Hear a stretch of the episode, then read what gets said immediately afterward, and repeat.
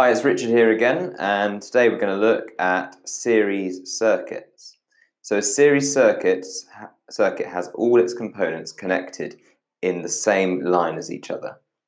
So for example, if we've got three resistors and they're connected in series with the battery, you've literally got wires coming out of each side of the battery or cell.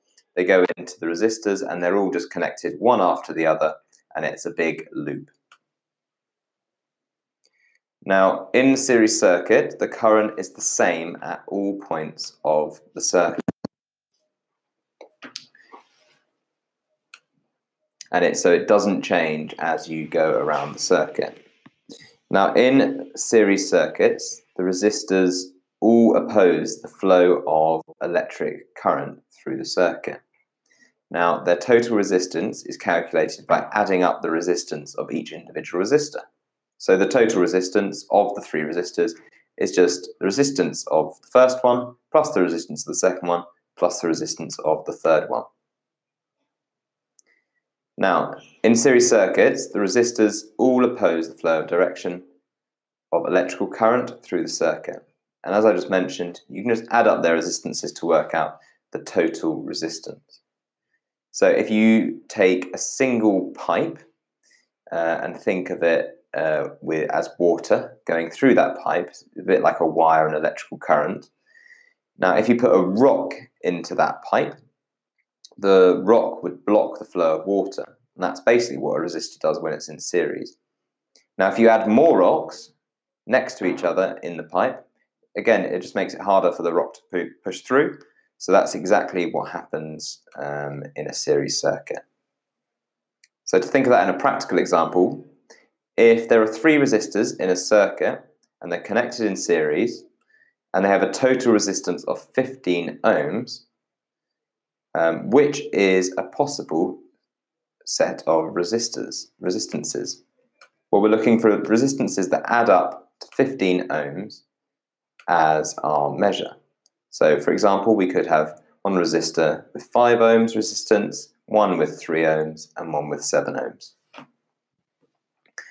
Now, in a series circuit, remember that all current is the same, sorry, current is the same at all points in the circuit.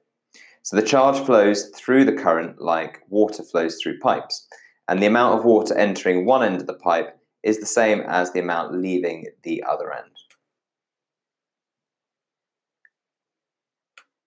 Now remember, resistors uh, oppose the flow of electric current and they increase the resistance in the circuit.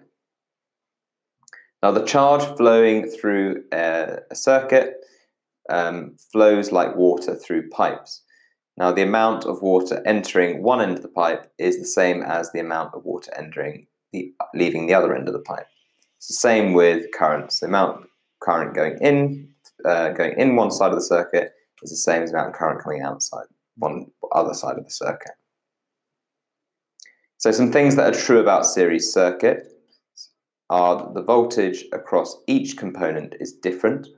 The current is the same at all points of the circuit, and multiple series, multiple resistors can be put together in series. Now, if we're going to look at another example of calculating resistance, if we've got two resistors um, of 10 ohms, both of them, and it's in and they're in series, and it's in series with three 2 ohm resistors, we need to know how to calculate the total resistance. So remember, if we just add up the total resistance, we can work, uh, oh sorry, the resistance of each resistor, we can work out the total resistance. So we've got two 10 ohm resistors and three 2 ohm resistors. So if we do 10 plus 10 plus 2 plus 2 plus 2, that will give us 26 ohms in total.